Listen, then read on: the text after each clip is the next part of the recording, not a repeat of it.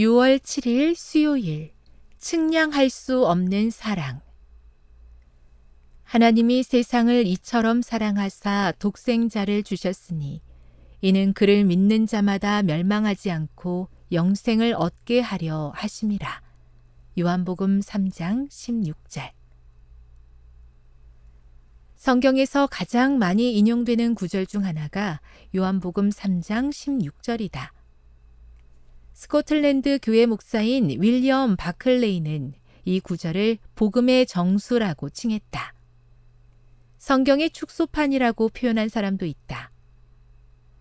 천팔백팔십오 년 유월 칠일 저녁, 찰스 에이치 스퍼전은 런던 메트로폴리탄 교회에서 요한복음 삼 장 십육 절을 주제로 인상 깊은 설교를 남겼다. 이 세상에 하나님께 사랑을 받을 만한 것이 있을까요? 이 세상에 그런 것은 하나도 없습니다. 메마른 이 사막은 향기로운 꽃 한 송이 피지 않았습니다.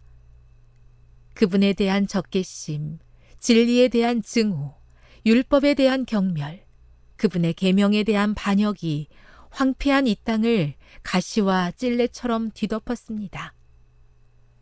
그러나 그 인류의 폐허 속에는 인간 자녀들을 향한 하나님의 사랑을 보여주는 공간이 있었습니다. 위대하신 하나님이 자기 아들을 보낸 것은 하나님 자신을 보낸 것과 같습니다. 예수님은 본질상 영원한 하나님과 다름없기 때문입니다. 하나님이 우리에게 하나님을 주셨다는 것은 그분 자신을 주셨다는 말입니다. 무엇을 더 주실 수 있겠습니까? 하나님은 자기의 모든 것, 자기 자신을 주셨습니다. 그 누가 이 사랑을 측량할 수 있겠습니까? 제이 에드윈 하틸은 요한복음 삼 장 십육 절에서 가장 크다고 할 수 있는 최상급 의미 십여 가지를 끌어냈다. 하나님, 가장 큰 사랑, 세상, 가장 큰 집단, 이처럼 사랑하사, 가장 큰 차원, 독생자를, 가장 큰 선물, 주셨으니, 가장 큰 행동, 이는 그를, 가장 큰 매력, 믿는, 가장 큰 단순성, 자마다, 가장 큰 기회, 멸망치 않고, 가장 큰 약속, 영생을, 가장 큰 자산, 얻게 하려 하심이라, 가장 큰 확신. 이 한 구절에 너무나 대단한 것이 집약되어 있다. 요한복음 삼 장 십육 절에서 세상과 자마다를 본인의 이름으로 바꾸어 보라.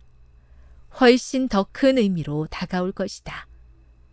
하나님은 우리 각자에게 사랑을 베푸신다.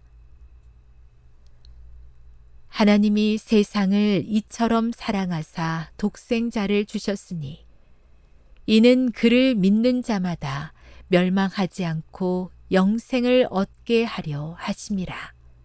요한복음 삼 장 십육 절. 천명 선교사 운동의 기도 제목입니다. 선교지 확장을 통해 이 땅에서 하나님 나라를 확장해 나가도록 함께 기도해 주세요.